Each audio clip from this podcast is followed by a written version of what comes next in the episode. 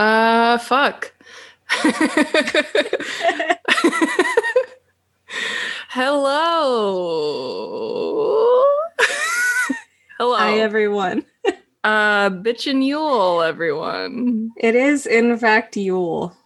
How does one celebrate Yule? Because I am looking for an excuse to drink wine tonight. That is all the excuse you need. Any any holiday of ours, like drink, be merry. Um, a Yule log. Um, but uh, honestly, I don't even know what the fuck a Yule log is. Do you? Is it like a cake? Is it that, or is it an actual log that you burn? Oh, well, I think the cake is made to look like an actual log that you burn. So I think it's both. Yeah, but is it a special log or like a log you just assign significance? I don't know. I am not a very good witch slash pagan. Uh, I have no clue. All I know is that they baked Yule logs on the Great British Baking Show once, and it looked really good. That is our entire point of reference. Yeah, this holiday. Great British Baking Show. That's also just my point of reference for life, really. Limited, but Very pleasant. narrow. but nice. it's a little bubble. hmm I wish. Um, this is a podcast. Way to knock that out of the park. Thank you. You're welcome. um, it is a podcast um, called Saints and Witches. In which Sarah and I tell each other stories about saints and witches. That Yeah. is Sarah over there. Oh, hello. That is Liz over there. Hi, she's the Catholic, I'm the witch. Yeah. And today we are doing a Bible part two episode. I bullied Sarah into it because I'd already done the research and I didn't want to do any more research. Yeah. Well, Liz bullies me into everything. So that's what happens too. behind the scenes of the podcast, if you didn't know. I abuse her from what, seven miles, seven miles, seven hours south. Yeah, like 400 miles. Um, yeah, that's a fact.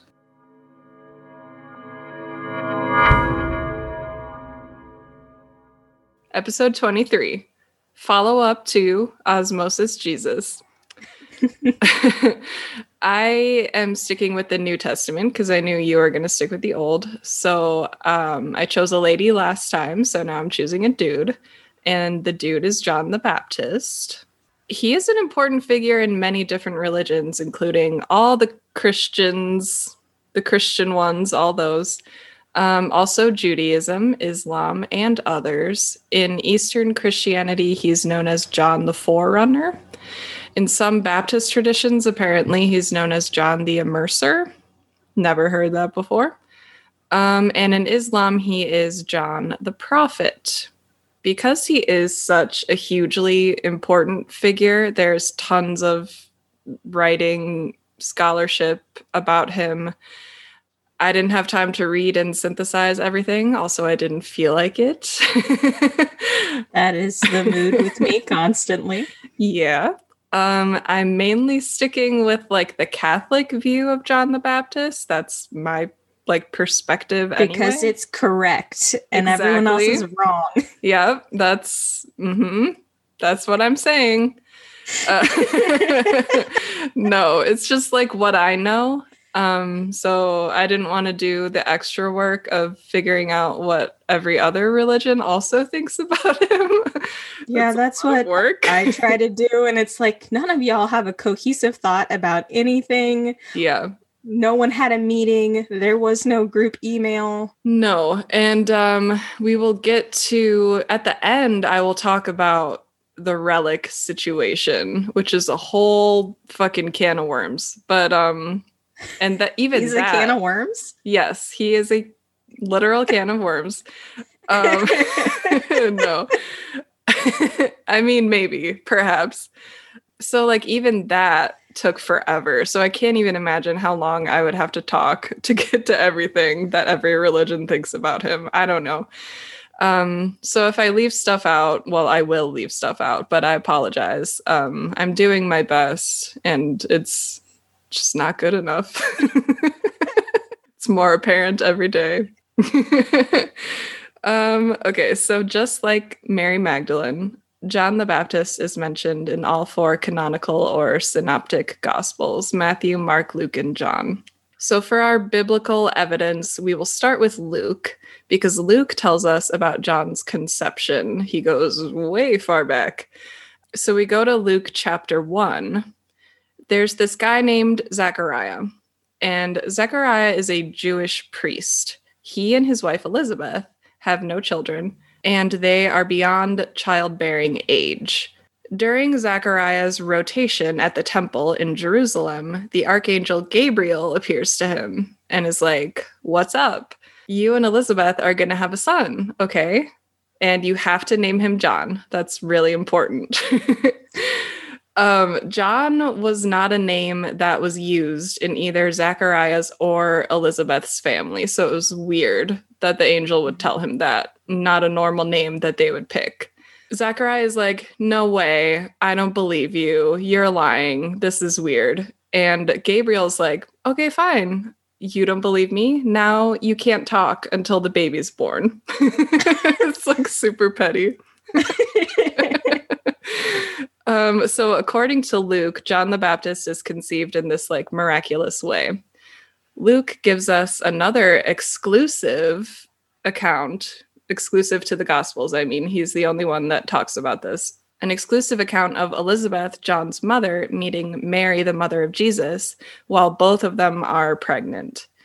Luke says that the two women are related. The book of Luke is the only evidence of them being related. I grew up always thinking and being told that Elizabeth, mother of John the Baptist, and Mary, mother of Jesus, were cousins. That's just like what we were told turns out we have very little evidence of that. So that was kind of a big shock to me. Um, but Luke says the two women are related. So Luke chapter 1 says Mary set out and traveled to the hill country in haste to a town of Judah, where she entered the house of Zechariah and greeted Elizabeth. When Elizabeth heard Mary's greeting, the infant leaped in her womb, and Elizabeth, filled with the Holy Spirit, cried out in a loud voice and said, Most blessed are you among women, and blessed is the fruit of your womb. And how does this happen to me, that the mother of my Lord should come to me? For at the moment the sound of your greeting reached my ears, the infant in my womb leaped for joy. So Luke is the only place that we hear that story. So when the baby's born, Zechariah's relatives want to name the baby after him, but he writes on a piece of paper because he can't talk. He writes, um, his name is John. And that's when he recovers his ability to speak because he was finally like obedient to God again in that moment.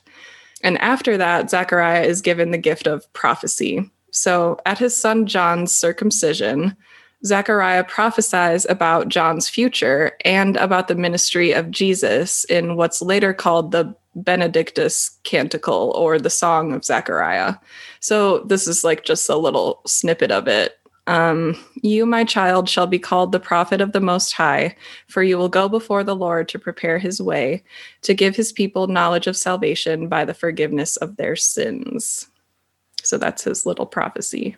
So Luke gives us those early moments, but then we skip ahead like 30 years to when John is preaching. So Luke chapter 3 begins in the 15th year of the reign of Tiberius Caesar, when Pontius Pilate was governor of Judea, and Herod was tetrarch of Galilee, and his brother Philip tetrarch of the, re- the region of. I'm not even gonna fucking try. It's extra. He gives you all the rulers, which we don't really need. Um, and then he says, The word of God came to John, the son of Zechariah, in the desert. I didn't know what the fuck a tetrarch was, which is hilarious in hindsight because I talked about it in episode 21 and without even knowing it. Um, it's when a kingdom is divided up into four parts, each rule each ruled by a different person. So like, like when those, they gave it to the brothers. Yeah, same thing. Um, so this is the time of the Herodian Tetrarchy. that doesn't really matter that much. but just remember that Herod is ruling over Galilee. He will be important later, a surprise tool that'll help us later. Um, okay, so now the Gospel of John, which was not written by John the Baptist, but John the Apostle, lots of Johns. The Gospel of John opens with uh, quote, a man named John was sent from God. He came for testimony to testify to the light so that all might believe through him. He was not the light, but came to testify to the light. The true light, which enlightens everyone, was coming into the world. Light, light, light. light is the situation here. Um, okay, Matthew chapter 3, we get a little like physical description of John. Chapter 3 says John wore clothing made of camel's hair and had a leather belt around his waist. Fanny pack. Just kidding. um, his food was locusts and wild honey. He's no. the weird hippie dude. No. That you avoid on the street. he tries to convince you it's protein. It's good. Crunchy. No. No, I refuse.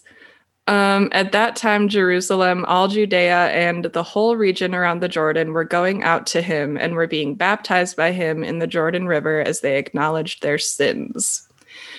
Now, John chapter 1 says, I'm skipping around a little because each of the gospels gives a like picks and chooses what it what they want to tell you. Um, so I'm trying to combine them all, synthesize into like a cohesive story, but it seems disjointed because I'm a disjointed person.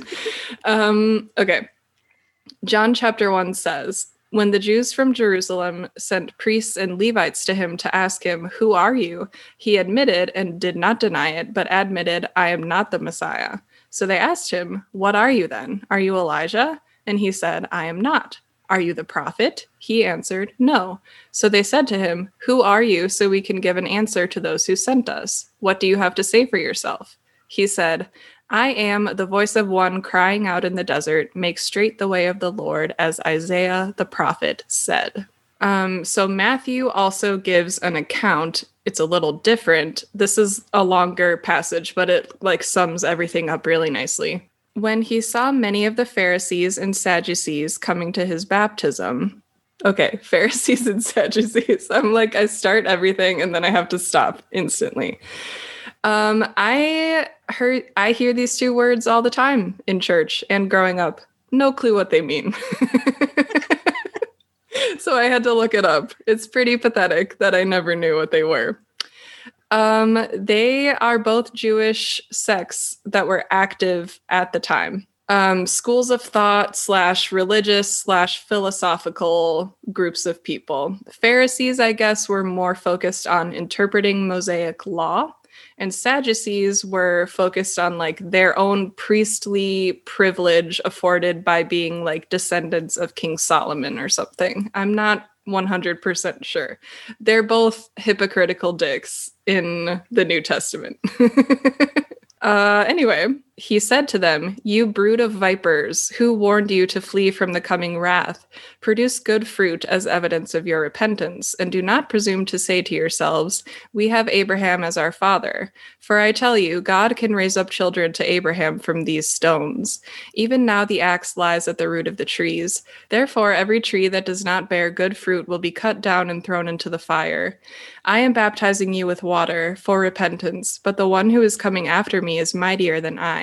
I am not worthy to carry his sandals. He will baptize you with the Holy Spirit and fire. His winnowing fan is in his hand. He will clear his threshing floor and gather his wheat into his barn, but the chaff he will burn with unquenchable fire. So he's saying all that, baptizing people, blah, blah, blah. And one day Jesus comes along to be baptized. I didn't write this down because I forgot but the gospels all have like different accounts of what happens at jesus's baptism i feel like they have different accounts of what happens at everything yeah some of them but some instances it's like word for word copying it's weird. They just peeked at each other's homework. yeah, exactly. yes. So, like in some gospels, John immediately recognizes Jesus and is like, hey, which makes sense. Would make sense if they were like second cousins or whatever. And in some, he doesn't recognize him at all. It's weird. I don't know. I forget which one I'm reading too. So, uh, fuck. I think it's Matthew. It's Matthew. I'm really, my head is not in the right place today. Okay. Jesus comes along. Okay. Then Jesus came from Galilee to John at the Jordan to be baptized by him. John tried to prevent him, saying, I need to be baptized by you, and yet you are coming to me? Jesus said to him in reply, Allow it now, for thus it is fitting for us to fulfill all righteousness. Then he allowed him. After Jesus was baptized, he came up from the water, and behold, the heavens were opened, and he saw the Spirit of God descending like a dove and coming and coming upon him. And a voice came from the heavens saying, This is my beloved Son, with whom I am well pleased. So in this one, it says, This is my beloved Son. And like everyone hears, including John. In some, it's only that Jesus hears the voice and it says, You are my beloved Son. So it varies. So things are fine. John is associating with sinners and tax collectors and with this new guy this new guy that seems totally chill um, this radical preacher jesus both of them are trash talking the existing order. Nothing could go wrong. Nothing at all. Uh yeah no john takes it too far and he starts trash talking herod the tetrarch and specifically, what he says is that Herod's marriage to Herodias is unlawful because he oh, I had know that name. Yeah, yeah, yeah. yeah. I'm going to talk about that. I mentioned her way back. Yeah, way, way, way, way, way back. So he's saying that Herod's marriage to Herodias is unlawful because he had divorced his first wife to marry her, and she was formerly married to his half brother. shit show. So John the Baptist is going around basically like holding up a sign that says like Herod is gross and his wife is also gross. and Herod's like you have gone too far and he puts John in prison. Which the thing about Herod is that he actually likes John the Baptist, which is weird, but he's like, I can't allow this kind of talk to be happening. So you go to jail now, right to jail. Straight to jail. Believe it or not, jail. Meanwhile, Jesus is doing his ministry in Galilee, same as last episode public healings, exorcisms, the works. And the townspeople ask him lots of questions, especially the Pharisees and the Sadducees. They try to trick him with their little theological questions a lot. So Luke chapter 5 says, and they said to him, The disciples of John fast often and offer prayers, but the disciples of the Phar- and the disciples of the Pharisees do the same, but yours eat and drink. Jesus answered them, Can you make the wedding guests fast while the bridegroom is with them? But the days will come, and when the bridegroom is taken away from them, then they will fast in those days. And he also told them a parable No one tears a piece from a new cloak to patch an old one. Otherwise, he will tear the new, and the piece from it will not match the old cloak. Likewise, no one pours new wine into old wineskins. Otherwise, the new wine will burst the skins, and it will be spilled, and the skins will be ruined. Rather, new wine must be poured into fresh wineskins. And no one who has been drinking old wine desires new, for he says, the old is good. Weird. Explanation needed. So the people are like confused about the disconnect between the teachings of John the Baptist and the teachings of Jesus. Why, if John is the forerunner, the one who came to prepare the way, why are their practices so different? So Jesus is explaining that, yeah, they are different. They can't be combined. Jesus isn't coming to patch up Judaism. The gospel can't be contained to the limits of Mosaic law. And the thing about the wedding guests fa- the wedding guests fasting, I found this explanation on Bible Gateway, which is a really good site. Actually, it sounds dorky, but it's really good because it has all the different translations. So you can click through and be like, what does King James think about this? Oh, King James deleted this book out of the Bible? Huh. No way. Wonder why. At Song of Solomon. I didn't write that down. Why did I go on that little tangent? Okay, so I found this explanation there. Um, can the wedding guests fast? The bridal metaphor expresses a new relationship of love between God and his people in in the person and mission of Jesus to his disciples. It is the inauguration of the new and joyful messianic time of fulfillment and the passing of the old. Any attempt at assimilating the Pharisaic practice of fasting or of extending the preparatory discipline of John's disciples beyond the arrival of the bridegroom would be as futile as sewing a piece of unshrunken cloth on an old cloak or pouring new wine into old wineskins, with the resulting destruction of both cloth and wine. Also, the wedding metaphor is an extended one because I think in Matthew, John, and this is before he's imprisoned, he's being asked like how do you feel about this new guy jesus coming and baptizing people which is like your job like he's trying to take your job or something. And john says quote the one who has the bride is the bridegroom. The best man who stands and listens to him rejoices greatly at the bridegroom's voice. So this joy of mine has been made complete. He must increase i must decrease. New order. Happy times. Well not so happy for john because he's in jail Um, while he's in jail, Matthew tells us that John hears all about Jesus' ministry. So, Matthew chapter 11 says, When John heard in prison of the works of the Messiah, he sent his disciples to him with this question Are you the one who is to come, or should we look for another? Jesus said to them in reply, Go and tell John what you hear and see. The blind regain their sight, the lame walk, lepers are cleansed, the deaf hear, the dead are raised, and the poor have the good news proclaimed to them. So they're like, Are you the Messiah? And he's like, Why don't you fucking look around before you ask me that question? Dumbass question, Becky. exactly. Um, with less attitude, probably, because Jesus was nicer than I am but yeah, basically that's what he says. Um, and he goes on to say, Amen, I say to you, among those born of women, there has been none greater than John the Baptist, yet the least in the kingdom of heaven is greater than he. So Jesus is like, yeah, John is the real deal, but he's not the Messiah. His teachings were correct for the world that we lived in. Now the world is different, so follow me instead. And uh, that's good because John's days are numbered. Spoiler alert uh, John dies at the end. so he's in jail. Mark gives us the most detailed account of John's death. So this is Mark chapter 6.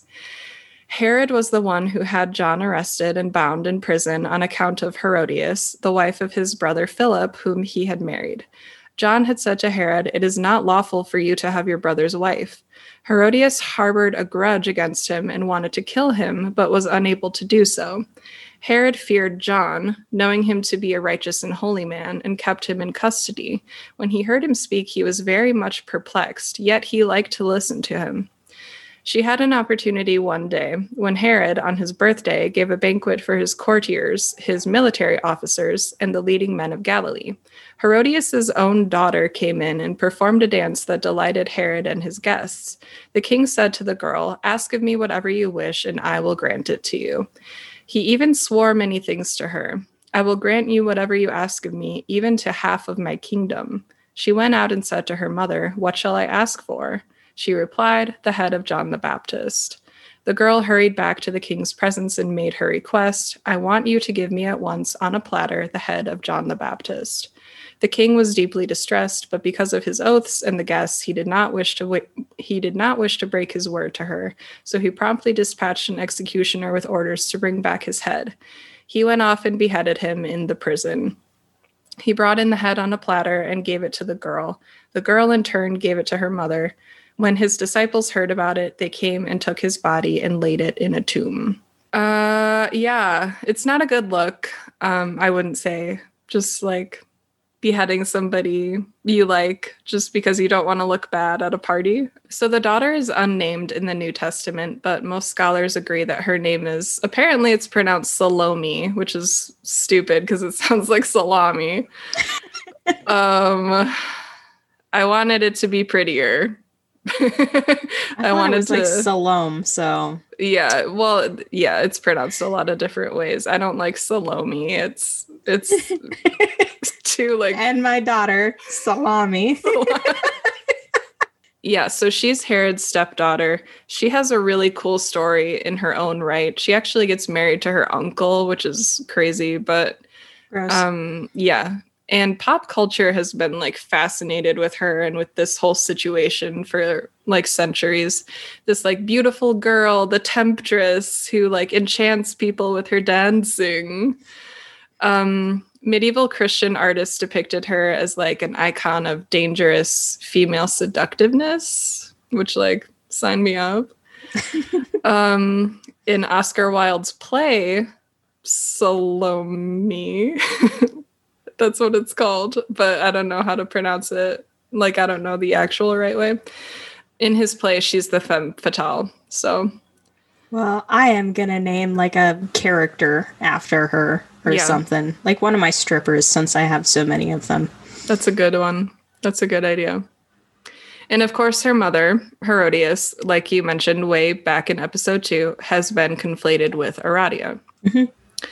In Christian mythology of the early Middle Ages, Herodias was portrayed as a spirit condemned to wander the sky forever as punishment for the role she played in John the Baptist's death. I think you said this exact thing.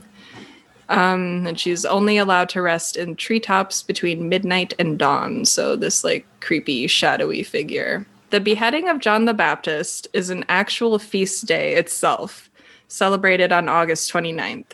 That feast day is almost as old as the feast day celebrating his birth, which is one of the oldest liturgical celebrations in the church.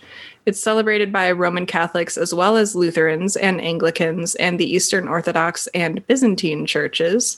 In the Russian, Macedonian, Serbian, and Ethiopian churches, it's celebrated on September 11th, and it's usually observed with strict fasting. And in some cultures, people celebrating will not use knives to eat. Um, okay, relics. This will be the longest relics section probably ever on the podcast, even like going forward. I can't imagine one being longer than this. um, okay, according to ancient tradition, John the Baptist was buried in Jerusalem, um, the West Bank. We have historical men- mention of his relics being honored there in the middle of the fourth century. Then, according to a couple different historians, the shrine was desecrated in 362 and the bones were partially burned. Some of the rescued relics were taken to Jerusalem and then to Alexandria, where on the 27th of May, 395, they were laid in the basilica that was newly dedicated to John the Baptist. It was one of the temples that had been like converted the way they used to do in Egypt. The original Jerusalem tomb continued to be visited by pilgrims, including St. Jerome, who witnessed miracles on that site. Today, it's the site of a mosque. So, what happened to his head? That is the question of the day.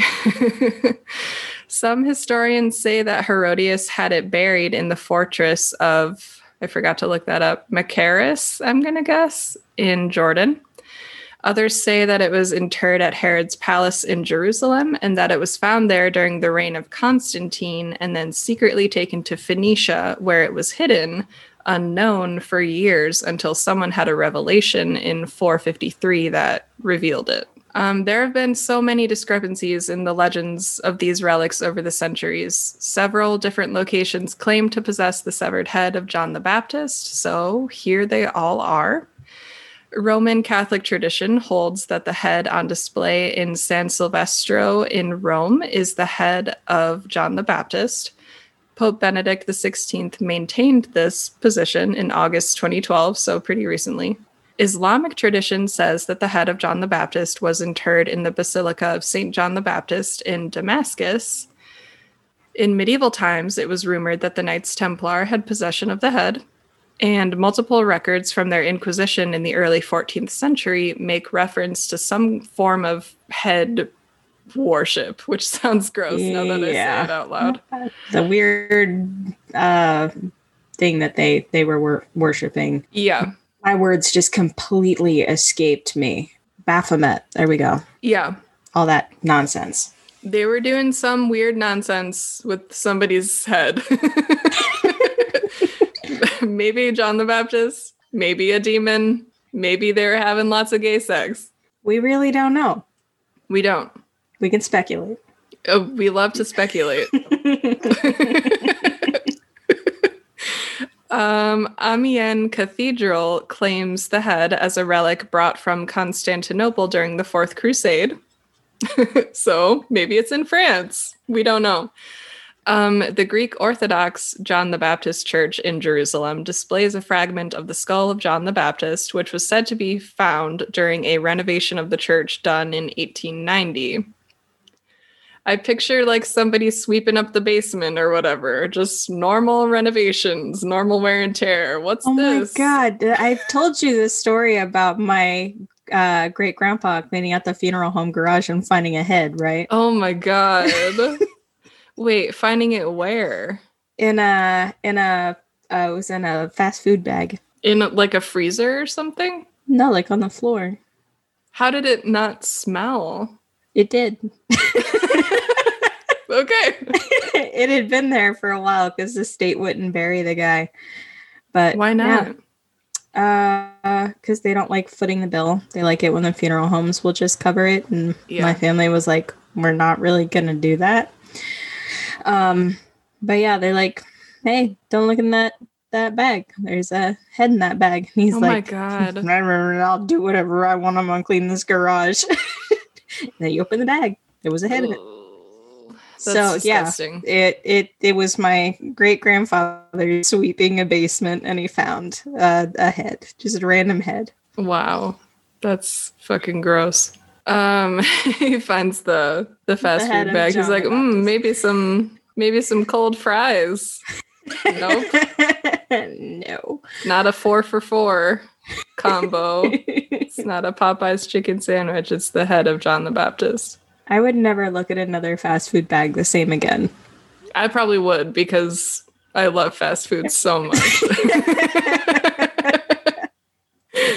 Nothing can deter me.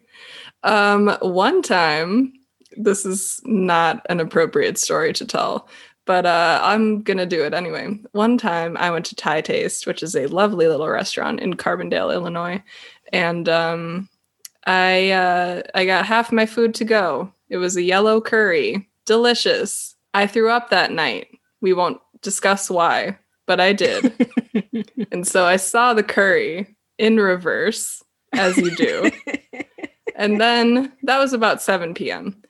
And then around 11 p.m., I was very hungry. So I go to the fridge and I eat all my leftovers. I felt no shame about this. I felt no disgust. So that's the kind of person I am. So I think I would be fine even if I found a severed head in a fast food bag. anyway, um back to this bullshit. This nonsense. These crazy heathens. Okay. A reliquary at the Residenz Palace in Munich, Germany is labeled as containing the skull of John the Baptist. They like marked it with a label maker, skull of John the Baptist. Who knows if that's real or not? Um, okay, numerous other relics of John the Baptist also exist, including the following. According to tradition, Luke the evangelist, writer of the Gospel of Luke, took John's right hand, the hand that baptized Jesus, and brought it to Antioch, his home city, where it performed miracles. According to tradition, the relic would be brought out on the feast of the exaltation of the cross.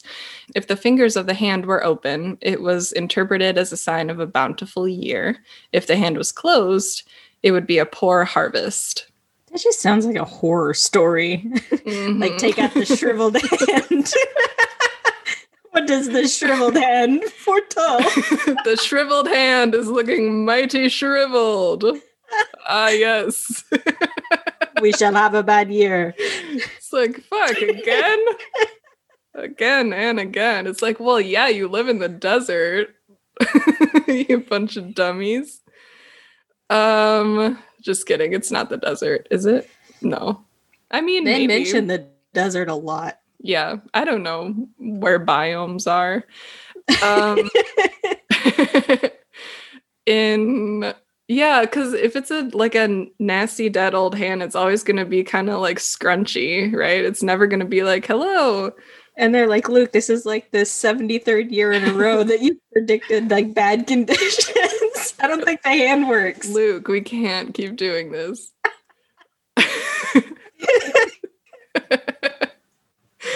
Nobody is buying it. um, yeah. In okay, in 1204, after the sack of Constantinople by the Crusaders, the Frankish Emperor Baldwin gave one bone from the wrist of Saint John the Saint John the Baptist to a Cistercian abbey in France. One little bone. It is also said that John the Baptist's arm and a piece of his skull can be found at the palace in Istanbul, Turkey. John's arm was brought from Antioch to Constantinople at the time of Constantine VII. With the fall of Constantinople, the Ottomans seized possession of it. The arm is kept in a gold embellished silver reliquary. There are several inscriptions on the arm, including the beloved of God on the forefinger, and this is the hand of the Baptist on the wrist literally so many more all over the world Egypt, Greece, Russia, everywhere. I can't even talk about all of them. I just love the idea that many of these people probably just have this random person's body part. Mm-hmm. No idea where it came from. This person's ghost is just hanging around, like, guys, I'm not John the Baptist. Put it back. the ghost is trying so hard to tell you the truth, but you just won't listen. Yeah, and like it's very likely that all his bones just burned that one time when mm-hmm. his original tomb burned like back in the 4th century. Like they could all be just gone and all of these are fakes. Like that's definitely possible. Um yeah, that was a weird ending, but uh that's John the Baptist, a super important guy. I didn't really uh, do it a lot of justice. but uh here we are. What does one pray to him for? Like, I hope they dunk me really good while they baptize me. yeah. Yeah. I would say, like, um, if you are being baptized, someone you know is being baptized, anything like that, uh, he uh, would be a good one to pray to. And um, I mean, that's the obvious choice, but let's look it up. What else is he the patron of? Insulting the leader and his wife and getting thrown in jail. So if that ever happens to you, he's the guy you pray to. Yep, exactly. Yeah, if you're ever in a weird situation where you uh, get your head cut off, he is the patron saint of many different subjects, including builders, tailors, printers, baptism, obviously, conversion to faith, people dealing with storms and their effects, like hail, and people who need healing from spasms or seizures. He does it all hailstorms and epilepsy and baptism. Yeah. A man of many talents. a renaissance man.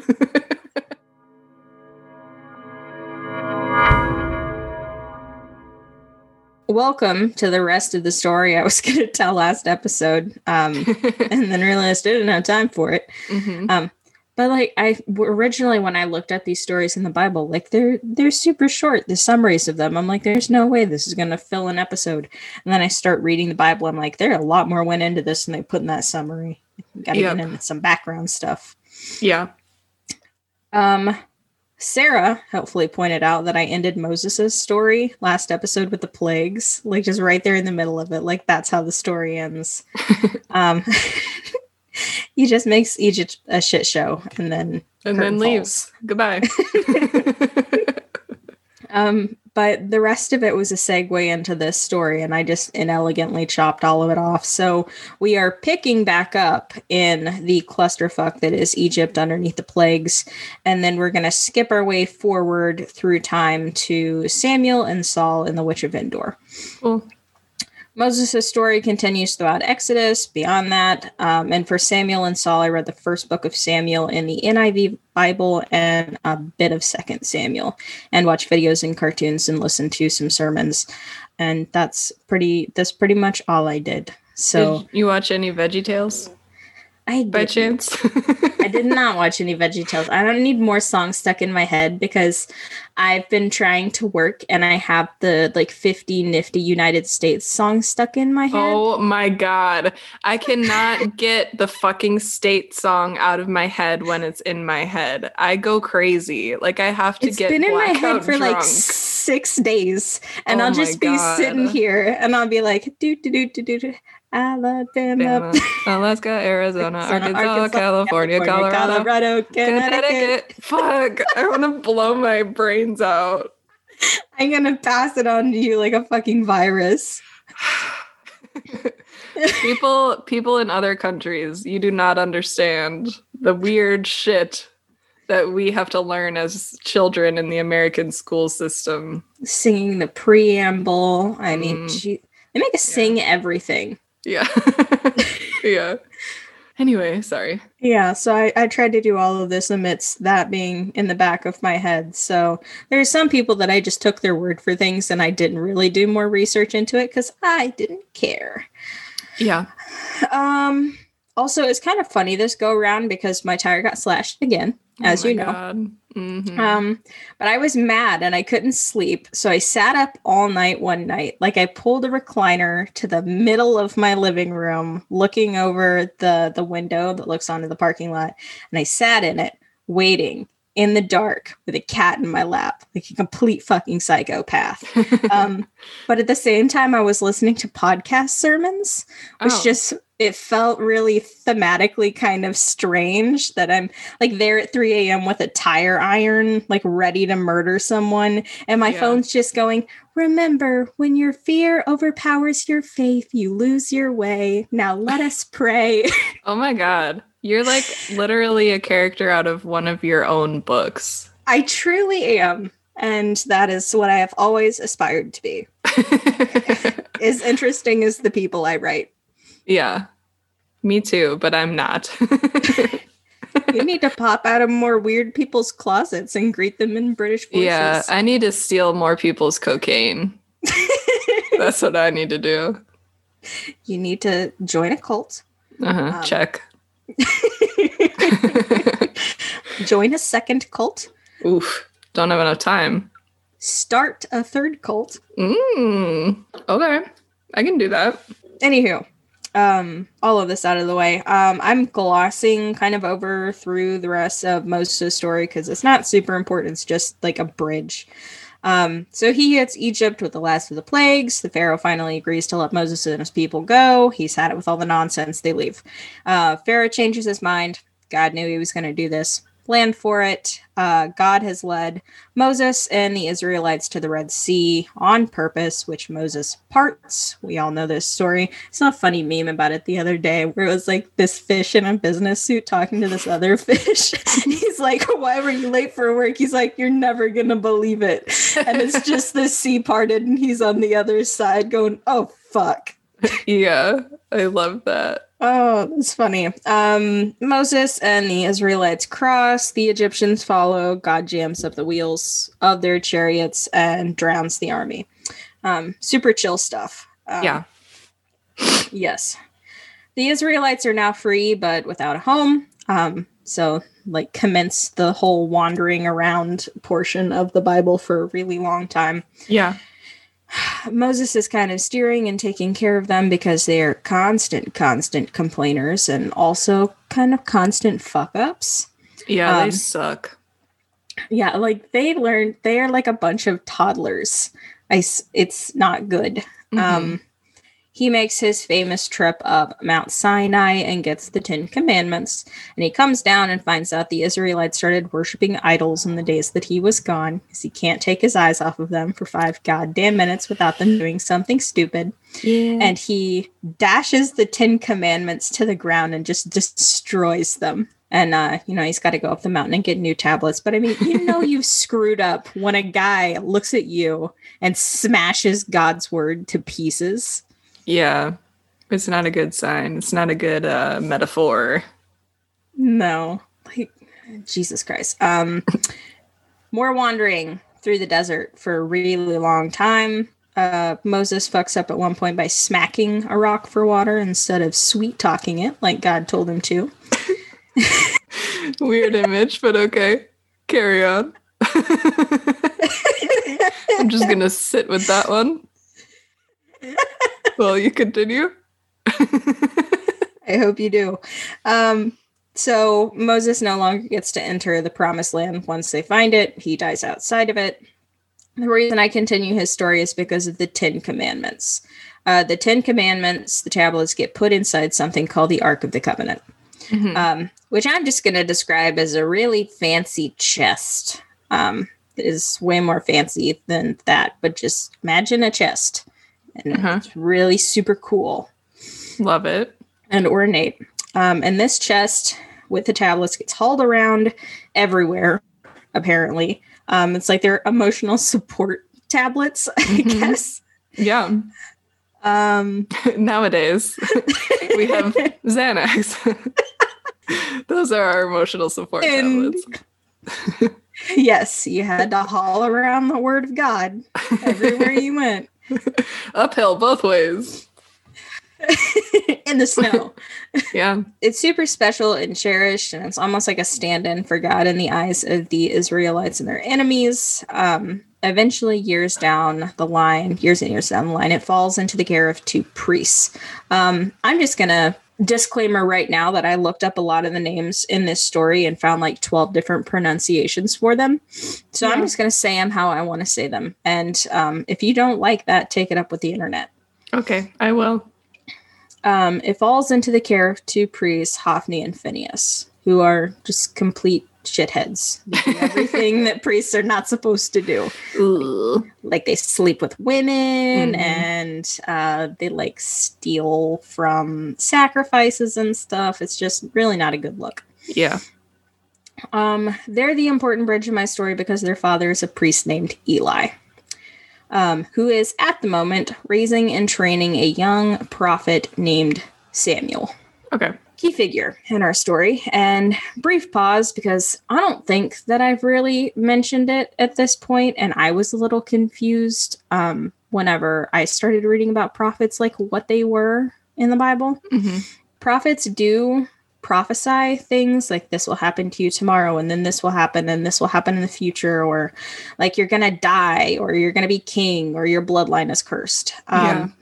But they're also just like the mouthpieces of god in a Mhm. lot of cases because Mhm. not everybody can hear the voice of god like they can so they just speak on his behalf Yeah. so that's like their two kind of major functions, um, and also like performing like cool miracle stuffs and shit. We're going to temporarily ditch Hophni and Phineas and Eli to talk about Samuel and his unique birth, which you talked about, like Elizabeth and like not having like kids or whatever. Well, Yeah. we have another woman without children here. Yeah, so I was going to mention that, but I forgot that um, some people think because Luke's account of um, John the Baptist's birth is the only one, some people think that it was basically just like copied from the story of Samuel. That's interesting. Yeah. There's a lot of things that repeat, and even within this story, there's something that repeats that I point out. Um, but yeah, there are things like that that just show up kind of again and again. Yeah. But Samuel, his unique birth, his father is a man named Elkanah or Elkanah, um, who has two wives. The pronunciation I'm going with is Panina, like Panini. Love it. yes, uh, salami and panini. oh my God. Are you kidding me? Are those his two wives? No, Oh, shit. no, no, no, no. no. I got Um, excited. the other one's name is Hannah, which is really boring. okay, got it. Sorry, my friend Hannah, um, who is listening to this podcast. Your name sucks. Just kidding. It's not that bad. It's normal. It's a palindrome. yeah, so that makes it better than mine, which is dumb.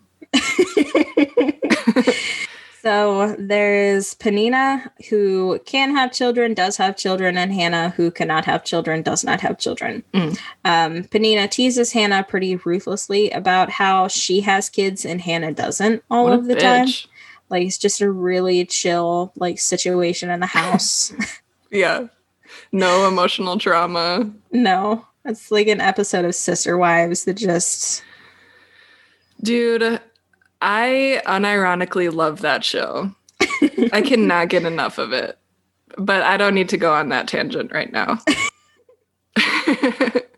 But yeah, kind of imagine like a, a little bit of a situation like that. Let's see. Uh, Hannah, she keeps mourning the fact that she can't have kids. Um, and her husband is like, Well, I love you more than Penina. Also, I'm better than 10 sons. So, like, does that make you feel better? She's like, She's like, Not really. no. Is that supposed Divorce. to cheer me up? right. What a weird thing to say. Read the fucking room. And you know, Penina standing in the background. What? You love her more than me? I've given you so many kids. He's like, Ugh. It's nothing personal. Oh my god. It's nothing personal. Just business, baby. What the fuck? What a weirdo. Um, let's see. So one day, Hannah goes to Eli's temple and she gets down and she mouths a prayer to, you know, have a baby, saying that she'll dedicate the baby's life to God if she could possibly have one. Mm. And Eli sees this woman, her mouth going but making no noise, and he comes to the only logical conclusion that there is that she's drunk. okay. Hey, lady, you're drunk. You need to stop the imbibing of the wine. Like it's getting a little ridiculous. Okay. Um, to which Hannah says, I'm not drunk. I'm praying. Like, Jesus Christ, I'm a good person. Leave me alone. Eli says, you know, kind of chastised, uh, well, I hope that whatever you prayed for is granted then, and blesses Hannah. She goes home. She sleeps with her husband. It literally says that she sleeps with her husband. Mhm. Um, and I like the NIV version because it says like makes love to her, like his wife or whatever instead of like laid with and all of the weird biblical language. yeah. he knew her. I'm I would hope so. it's his wife. yeah. That always confused me as a kid. Yeah. After she sleeps with her husband, she gets pregnant with Samuel. Um, when he's born and he's weaned, she keeps her promise and she dedicates Samuel to the service of God and goes to Eli and just like hands over the baby. It's like, here, he's yours now. Wait, how old is he when she does that? Old enough to be weaned, and I guess that's a little bit subjective Yeah. because you can wean a baby kind of whenever you want to. Right. Then Hmm. you can wean so a baby. he's like a baby baby though. Yeah, unless she's like one of those moms that like had him on the boob for like four years. So Disgusting. I was reading this. Sorry, I'm really sorry I keep going on tangents. no, you're fine. I was reading this like advice column because I love to read advice columns. And this lady was like, My six year old daughter wants to breastfeed again. Should I let her? It's like, No. Why did you write to the column? At, at that point, it's going to start turning into a fetish, and you just need to cut that out. Like, no. Yeah. Yeah. If they're old enough to remember it later, they're too old. no. yeah. Sorry. Yeah, so she just gives Samuel to Eli. Um, and I'm very amused that she prayed for this kid like so fervently, and then she just gives him away. Yeah. Goodbye. Um, yeah, and I'm sure Eli is very confused. Like, ma'am, this is a temple, not an orphanage. Man, this is a Wendy's. Samuel grows under the tutelage of Eli. Um, I love the story of the first time that God speaks to Samuel. hmm Um, he's just lying there for bed and he hears his name called and he goes to Eli, who's half asleep, and he's like, You called for me? And Eli leans up, groggy, kid. No, go back to bed. I didn't say your name. So Yeah. Samuel goes, and it happens again. And he goes back to Eli again. You called for me? Jesus Christ, kid. No, go back to bed. Okay. It happens again. Off he goes to Eli. And this time Eli's like, you know what? Kid, I bet it's God. Just just say hi back next time. We can stop this runaround. hmm Um, so Samuel goes to lie back down and he hears his name said again and he says hello. And God's like, Oh, you picked up this time. Cool. Listen, I've been trying to reach you about your car's extended warranty. Oh my gosh, that got me good. I was not expecting that. Wow. Nice. Really nice. really, he tells Samuel that Eli's sons are going to die because they suck. Um, and Samuel obviously does not want to deliver that message to Eli. Mhm. Um, God said that he's going to kill your sons. Um, but he does. Um, and Eli is like, yeah, my sons do suck. Um, so I guess whatever God thinks is right is fine by me, I guess. Okay, wow. Um, what ends up happening is that the Philistines attack the Israelites, and another brief pause, kind of like you did. Who the fuck are the Philistines? Don't know. Um, the Old Testament is chock full of roaming bands of Eans and Ites who just Yeah. constantly kill each other. yeah.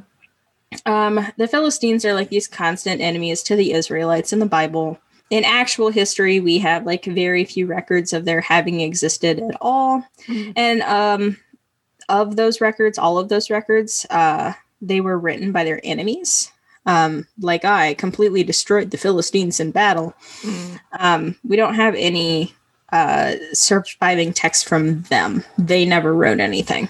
Hmm. Nor do we have solid archaeological evidence of them or their battles with the Israelites. They're kind of similar to the Druids in that way.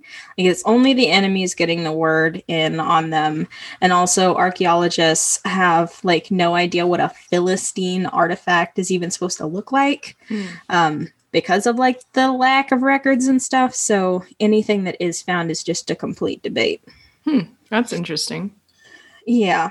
There's a lot of speculation. I mean, they did it with the druids too. Like nobody explained like exactly what their practices look like. So when they find like something that looks like a priest, they're like, "It's a druid," and they're like, Yeah. "Or is it just a priest?" they don't have any books except this one book, but don't look at it for too long. So the Philistines attack, um, and it doesn't look great. Um, and the Israelites are like, hey, let's bring the Ark of the Covenant to the battlefield because it'll scare them. Hmm. And also, like, how can we lose with God symbolically on the battlefield with us? Mm. What could go wrong? Mhm. Remember, Hophni and Phineas, uh, these are the two priests who are in charge of it. So they are out there with it when it's brought onto the battlefield. Mhm. The battle does not go well. Um, understatement at all. Uh, at all. Um, the Israelites lose big. I forget how many casualties. I want to say it was something big, like thirty thousand or something. Mhm. It's it's some really big number. Um, but among the casualties are these two brothers, and the ark gets stolen Oy. by the Philistines. Ruh-roh. Eli is told of his two sons' deaths and the ark's theft. And he's like, Oh my God, the ark was stolen. And the messenger's like, And your sons are dead. he's like, Yeah, yeah, my sons, Hobart and Philip or whatever, but the ark was stolen. Hobart and Philip. wow.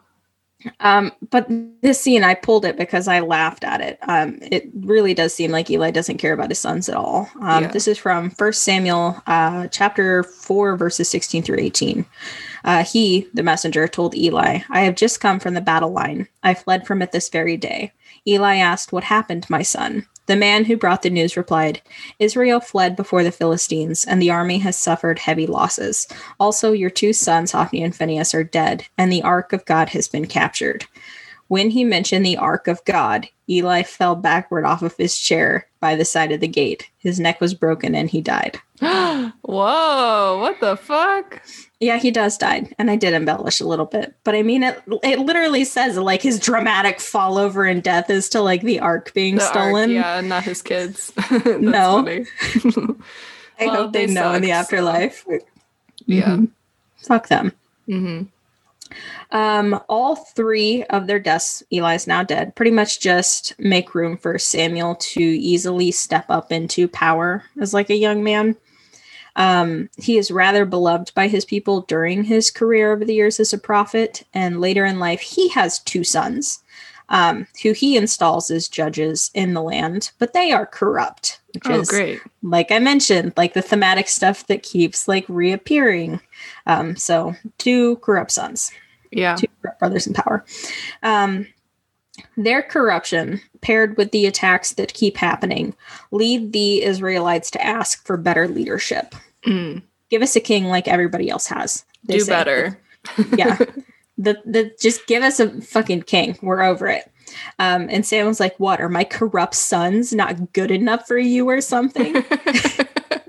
They're like, "Well, they kind of suck, and we would rather have a king." yeah. And Samuel's like, "Oh, so God, your Lord, isn't good enough for you either. And they're like, Jesus Christ, we just want a single, tangible, normal leader like everybody else. Can I please get a waffle? So Samuel says, Hey, God, do you want to weigh in on this? And God's like, Meh, sure, give him a king. Um, just give him a list of like cons to having a king first, like how they'll have to be like drafted into the army and I'll have to like pay blah blah blah. Mm. Um, and by the way, I'm gonna pick the king. Like they don't get to have a say in it. I'm gonna pick the king. People are like, I don't know about these terms. You ask the weird magic invisible sky man and for a king, and you get to pick it. Okay, whatever. yeah. Um, over on stage right is Saul, who is looking for his father's missing donkeys with a servant. Um, the servant suggests they just go ask a prophet said to live nearby where the donkeys went to save time, which I think is hilarious. That they just give up. They're like, "Hey, why don't we just go find this magical being who knows everything and just ask him where the donkeys at?" Time management. Truly, a servant needed a raise. That's what we would do if we were them. I, I wouldn't have looked anywhere to begin with. I would have gone to the prophet immediately. I would have been like, fuck, let's just get drunk. What a shitty day. They'll come home. If not, we'll buy new donkeys. Mhm. We'll Yep. steal someone someone else's on the way home. we would have been executed so fast. Oh my god. In any time period you place us. Just executed. Off they go to find the prophet. Mm-hmm. The day before, God told Samuel he would meet the future king today. Mm. So when Saul comes up to him for help, God pops up in Samuel's head. Ding dong, this is the man that I told you about. Mm. Um, so Samuel sweeps Saul up and feeds him and, you know, tells him all of these things that he needs to do.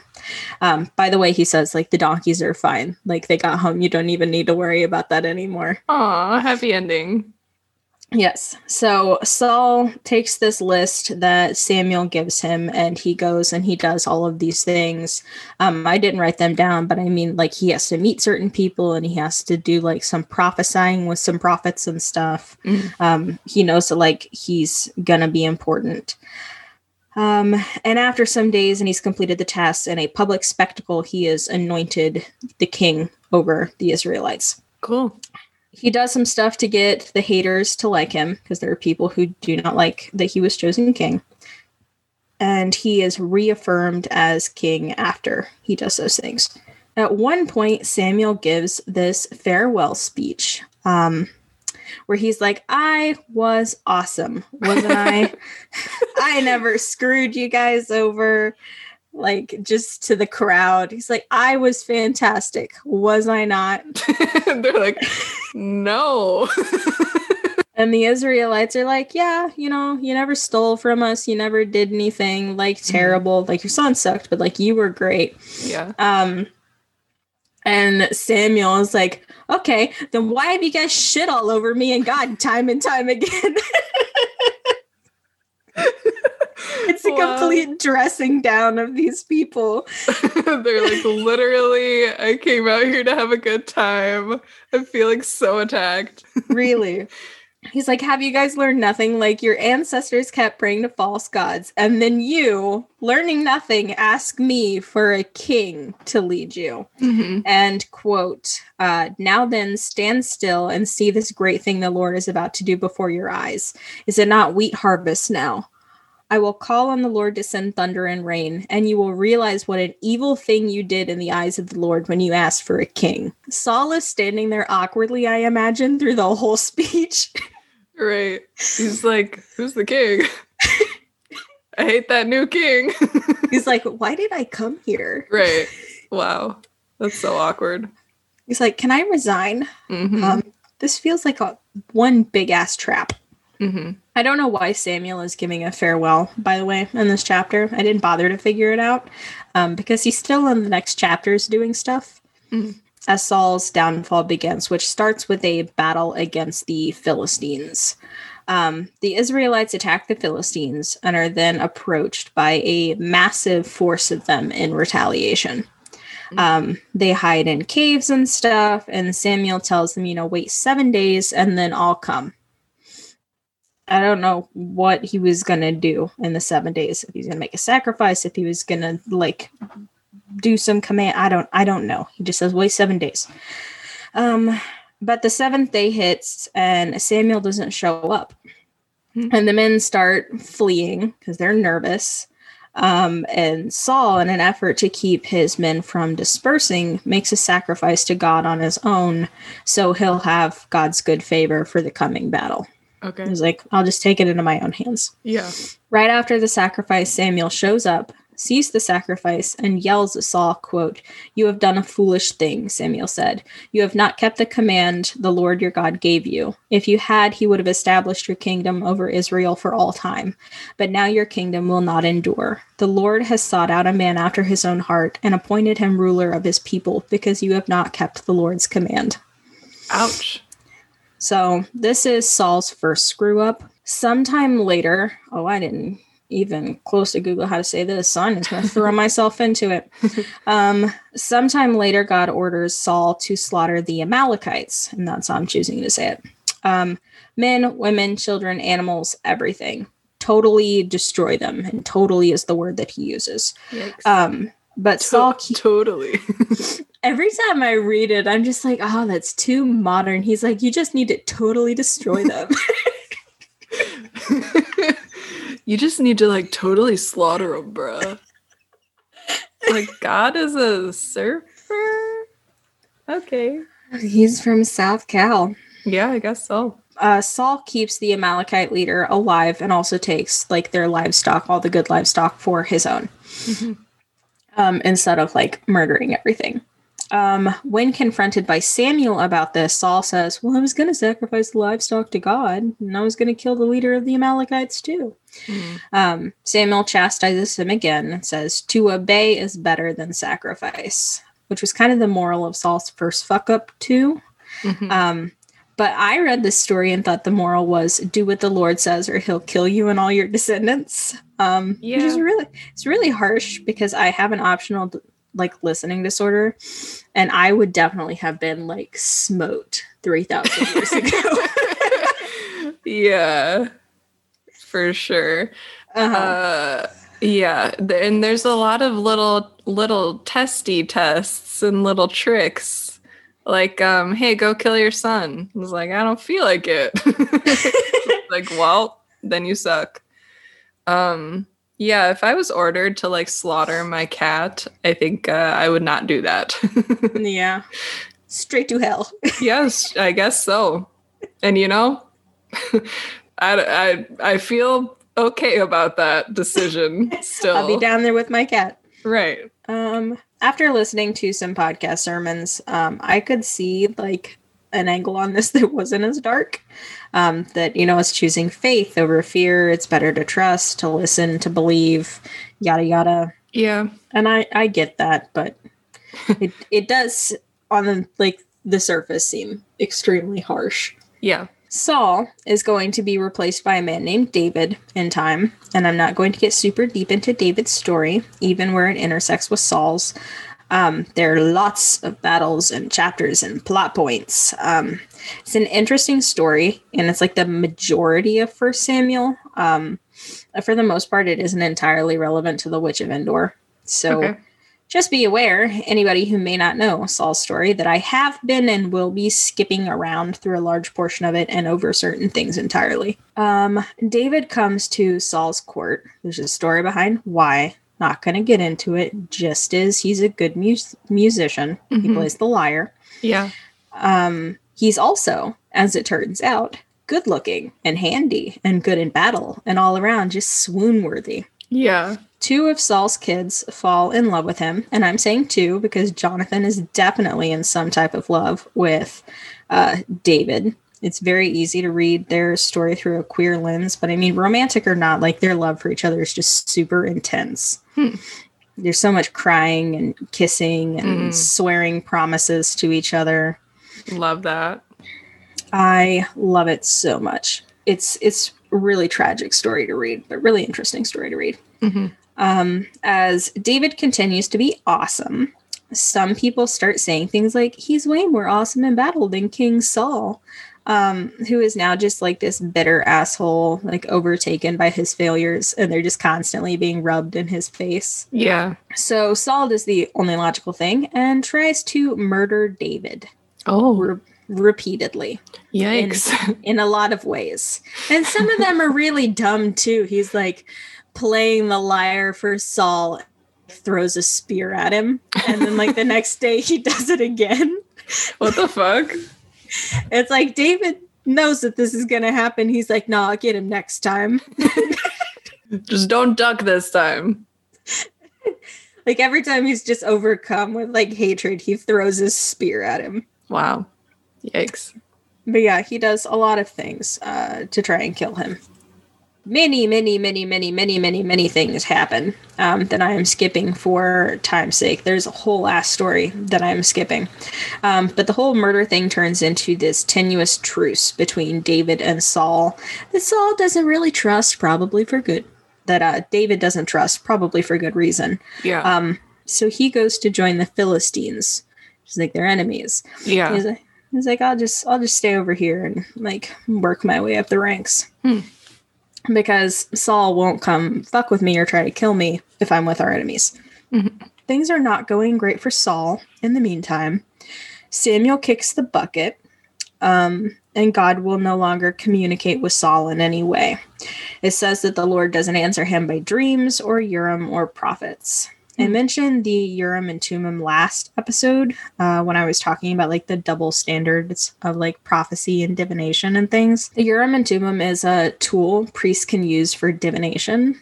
We don't exactly know what these two things were because they're like never directly observed in the Bible. Like they have like function in the plot, but nobody looks at them and says what they are. yeah. That's so frustrating.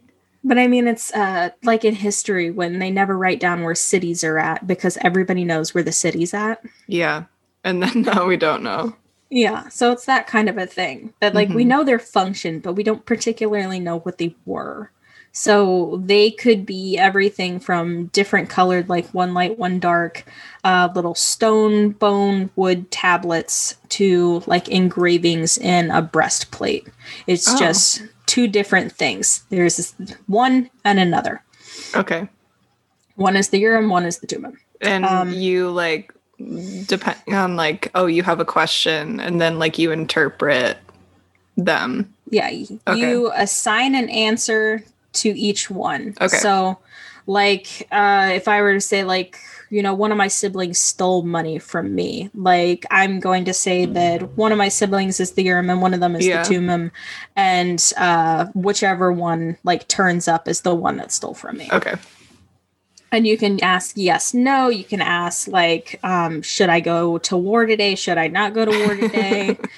um, to me, it's almost like flipping a coin, like that kind of 50 50 odds. Yeah. But yes, that is what they use to divine what the what the Lord wants from them. hmm Um, and God's not even answering him through that. Wow.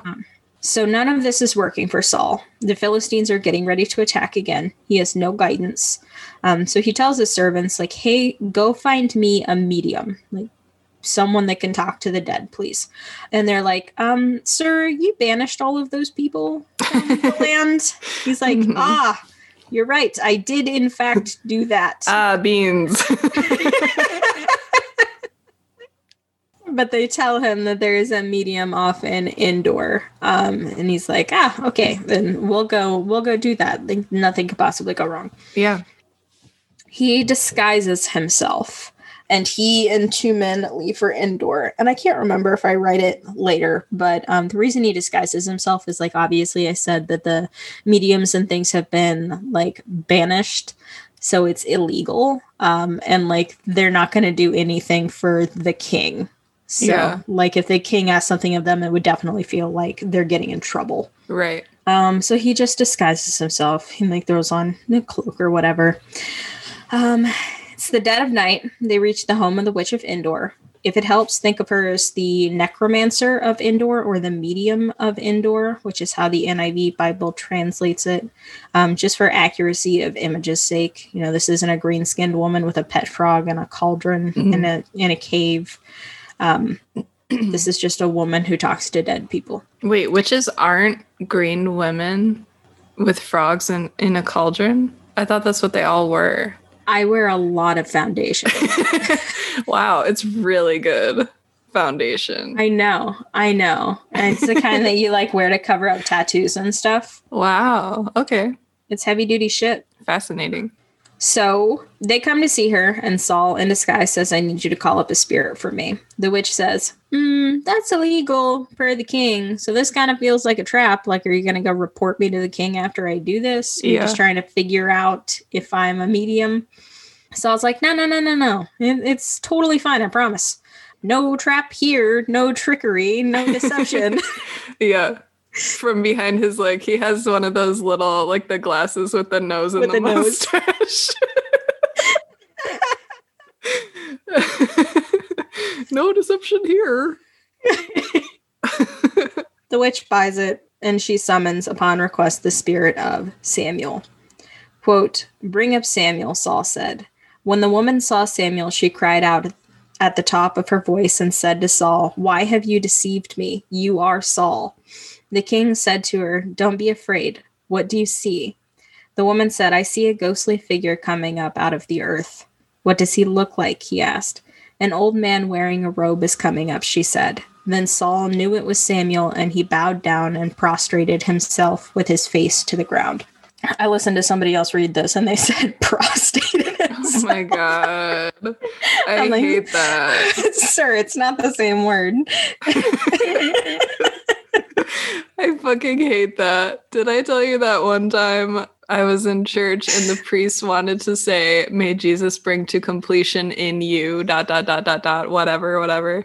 And he said, May Jesus bring you to completion. I, my mouth fell open. I looked around.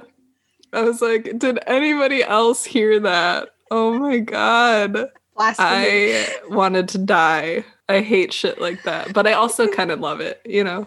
It sticks with you forever. Yes. and I so, like to think that, you know, the priest still thinks about it at like three in the oh, morning. Oh, I'm sure he does. I think about it with joy, but I'm sure he thinks about it with like such dread and terror.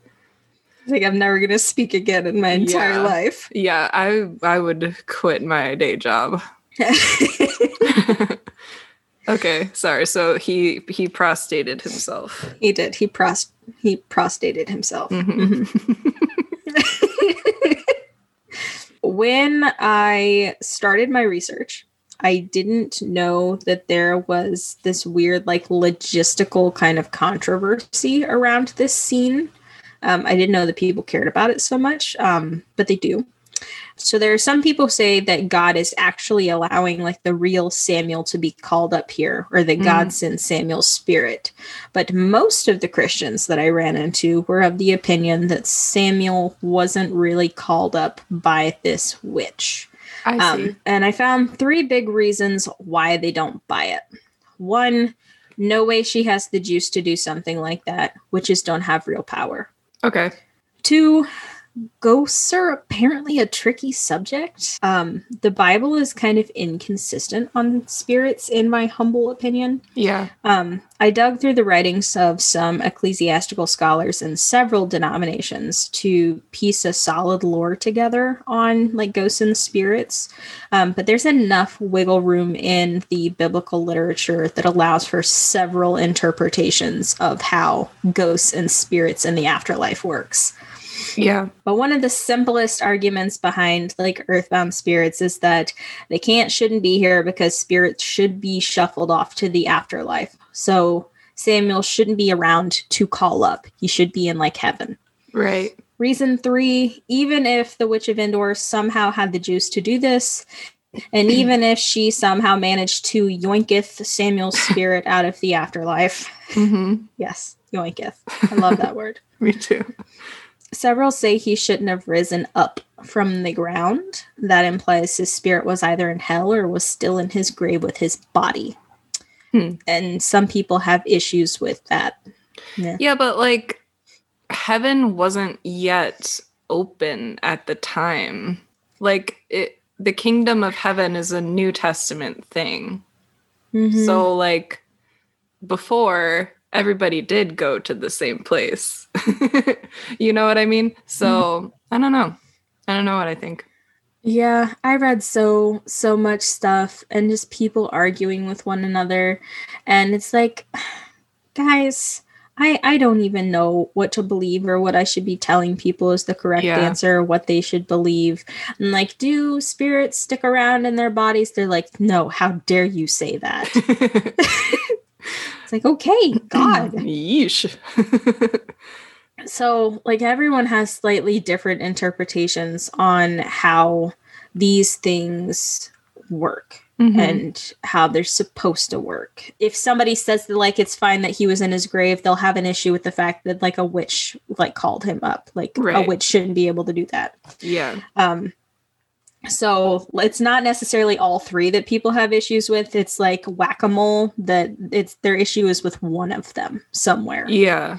But And like why I think it's sexist because like if if there can be prophets who can speak with the voice of God then like why why isn't she considered that a pro like a prophet if she has this power you know if she's like portrayed as having the power why is it Mhm. okay for dudes to do it but not women I Mm, don't know. Yeah. Um there's there's a lot of that in there too. So Yeah. It to me it just feels like a lot of ways to I talked about like the double standard of everything of trying to jump through the hoops so you can say that like only some people have magical powers and Yeah. other people don't. They're Yeah. fake. They're lies. So um because I mean so many of the sermons that I listened to just turned into like rants telling me to uh like save my soul as a witch because I was a terrible person. It's like what Yikes. exactly are we doing different here, buddy? Like right we're both like Yeah. drinking on the holidays. amen Anyway, the answer that some of these people had uh, to like this whole situation is that, well, the witch must just be lying, and Samuel, i not Samuel, Saul is buying it because Saul can't see anything. He's just like deferring to the medium this entire time, okay um, which is where ventriloquism, of all things, comes in. okay. I mentioned last episode that ventriloquism has roots in necromancy, um, and it's because necromancers could trick clients into hearing spirit voices by using ventriloquism during sessions. Oh. If you go into the Hebrew etymology of what specific acts of witchcraft were illegal, you will find references to ventriloquism. Hmm. Um, it was cool to see ventriloquism defined by these people, like way back, as speaking out of the belly or armpits, um, like anything but naturally out of the mouth. Hmm. So even though, like, if they knew it was a trick, even though they knew it was a trick, it was still these people who talk with the wrong parts of their body. It was very supernatural. Yeah. But think of someone like Jeff Dunham. Um, Like, without a doubt, he would have freaked out a lot of people 3,000 years he ago. He freaks me out today in Yeah. 2020. So, He could have been like a god 3,000 years Or- ago. right to jail. right to jail. Just straight to jail. It would be really easy for someone with skills like that to convince people that the dead were really the ones speaking, especially if there's not like a puppet involved and the voices are just coming out of nowhere. hmm Um, I imagine that it works too, the same way that during like the spiritual movement in England, they caught frauds who set up, you know, those contraptions that like knocked on the undersides of tables and shook things and flickered the lights and stuff. hmm So ventriloquism is possible if the witch wasn't just simply speaking herself and saying it was Samuel. Like, Mhm. I I see this and he's saying this. Um, so there are like two ways that she could have just been lying and Saul was buying it. Okay. For me, it doesn't quite answer how this like phantom specter of Samuel knows things that Samuel told Saul in the past, um, or how it's able to like accurately prophesy the future, mostly accurately. This is why some people say it's really God allowing Samuel to be called up because why, again, why should she have any real power? It's got to be God. Um, it's why others argue that the witch has actually called up a demon oh, in the guise of Saul. And the demon has the potential to have this supernatural knowledge as someone who exists in like the supernatural plane. Hmm. This is what I mentioned with that Puritan blog. Um, uh, you know, in my research, a million articles about like mediums are speaking to demons, not ghosts. Mhm. Uh, articles, sermons, podcasts. I told you one of them ranted at me and told me I'd forsaken the light of the Lord and I needed to repent. And I'm like, that wasn't necessary. Uh, we could have gotten this whole whole episode like fine, but you just had to make it personal and judgy. yeah. I also read one article that said if a modern medium talks to your dead family member, which is really a demon pretending to be them, remember, it means your family member had a demon in them or hanging around them gathering knowledge about their life to pair it to the medium later. Sorry, not sorry to tell you this. What the heck? I'm like, that's a little rude. Like, you just want to talk to like Grandpa Bob who Yeah. died of cancer. And they're like, well, he was obviously possessed by demons. Right. What the fuck? Yeah. So some some of these people, their their stuff just gets really judgmental, and I don't like it. Yeah. Whatever the logistics of this little seance, the specter of Samuel says, mostly accurately, quote, Why do you consult me now that the Lord has departed from you and become your enemy? The Lord has done what he predicted through me. The Lord has torn the kingdom out of your hands and given it to one of your neighbors, to David, because you did not obey the Lord or carry out his fierce wrath against the Amalekites. The Lord has done this to you today. The Lord will deliver both Israel and you into the hands of the Philistines, and tomorrow you and your sons will be with me. The Lord will also give the army of Israel into the hands of the Philistines. So not only making reference to the fact knowing that like David is the like future king, but mm-hmm. like what is going to happen in the future. Yeah. And then, you know, the the specter disappears. And uh, Saul is kind of overcome with all of these emotions. The witch badgers him into eating a meal before sending him and his uh, like two servants on his way. He goes home. Yeah, he's like, I just I can't eat right now. And she's like, No, no, no, no, no. Let me make you on. soup. Come on. Come, Come, come. here. like, how's she a bad person? Like, she literally feeds him. Yeah. Nice old lady. Yeah, she's like this. The king was in my house. I'm just going to feed him, do whatever Yeah. he wants. I don't know what business is, what's going on in his life, but let's see here. Saul goes home, prepares for battle, and what the specter said happens will happen. Essentially, happens. Um, Saul's prophesied end does come in a bloody battle with the Philistines. All but one of his sons are killed, and this is how people argue that it's a demon, not God, behind the specter, because if it was God, he would be 100% right, and all of his sons would be dead. But a mm-hmm. demon wouldn't have that information. But so, how do you know what information the demons can have then? Like, you can't have it both ways where you say you're right and then you just like make up whatever you want. you know? You you understand what I I had to drudge through. Yeah. Uh, The, like, nobody knows anything. Like, people just I think it's to fine to just say you don't have an answer. Like yes. to say the Bible contradicts itself, it was written by a bunch of different people instead of jumping through a bunch of fucking hoops to make it all make sense. It's Yeah. like we don't have to do that. Just admit It's- there are plot holes. Yeah, it's never going to all make sense. And e- even if it did, it wouldn't be the answer that you wanted. So, Mm. yeah. So yeah, maybe just let things not make sense.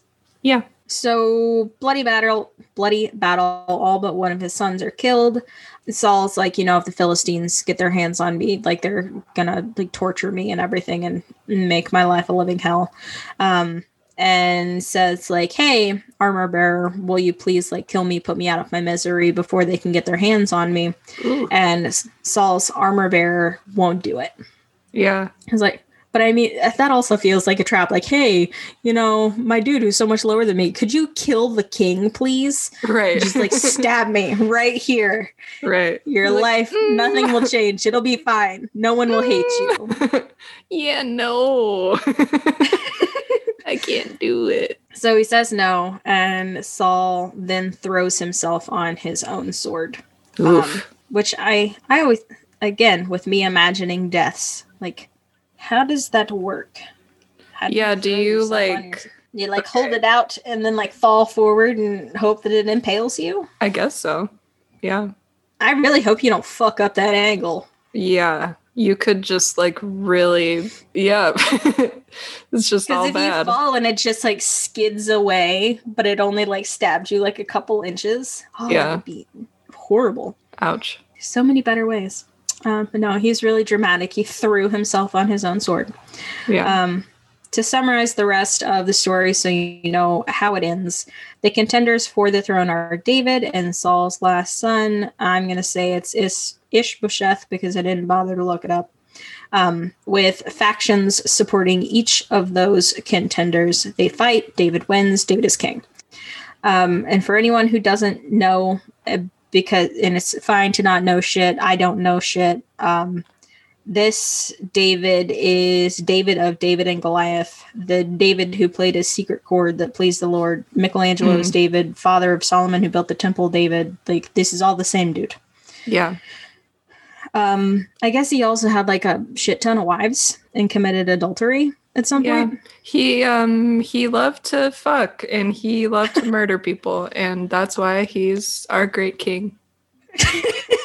and that's why he is our emotional support king and we love him so Yeah. much. And uh he wrote a bunch of songs and he was super hot, so that may have something to do with it.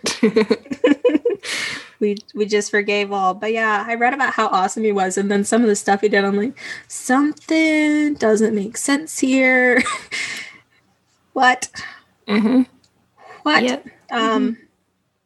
But yeah, his story is interesting. It was fun to read. But thus ends this wandering tale of Samuel and Saul and the Witch of Endor. Nice. I liked it. I only knew the basics. I didn't know most of that. That was cool. I didn't know any of it. the Bible. The Bible. What a weird little book. Yeah, I genuinely didn't know much about how it was constructed or where things were in it or what part talked about what. I still could not tell you um like which books belonged to which part of the Bible. And um I probably couldn't even tell you what some of the books are. They sound made up. What like Ephesians and all kinds of weird shit. There's so many weird things. Yeah, those ones like Ephesians, Thessalonians, Corinthians, Romans, those are all in the New Testament because that's St. Paul writing letters to people. hmm And it, Yeah. it all just sounds fake to me. You could throw in another Ian's in there and I would never know the difference. yeah.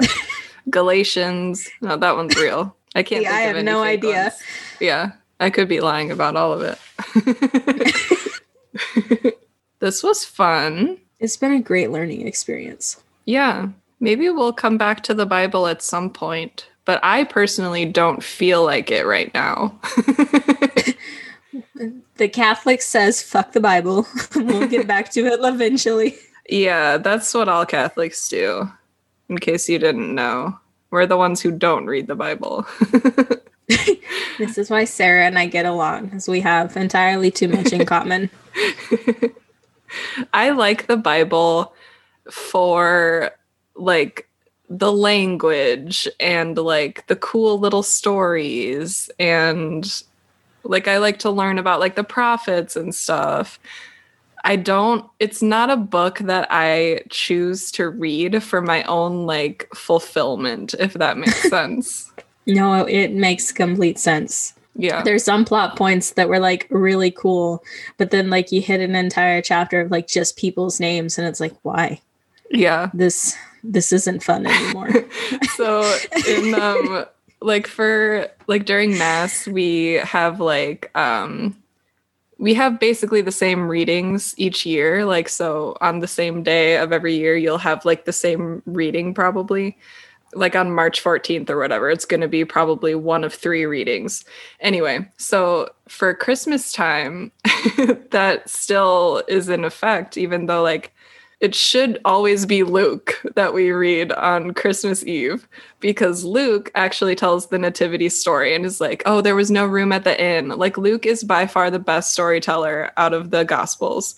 But sometimes it's just your fucking luck and you get Matthew and Matthew's like, "And this is the genealogy of Jesus." You're like, "Fuck." And then it's just like 5 minutes of like and Rehoboam was the father of Aminadab. You're like, I want to die. Yeah. That's sucks. not leisure reading. No. That's not pleasure reading. No. He's not a good storyteller. No. Luke though. What did yeah. Luke's good. He seems pretty pretty chill. Yeah. Man with a, a shriveled hand in his pocket. the weirdo.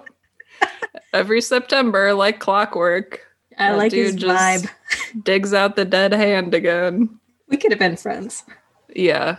I feel exhausted. And I did like Me almost too. no work.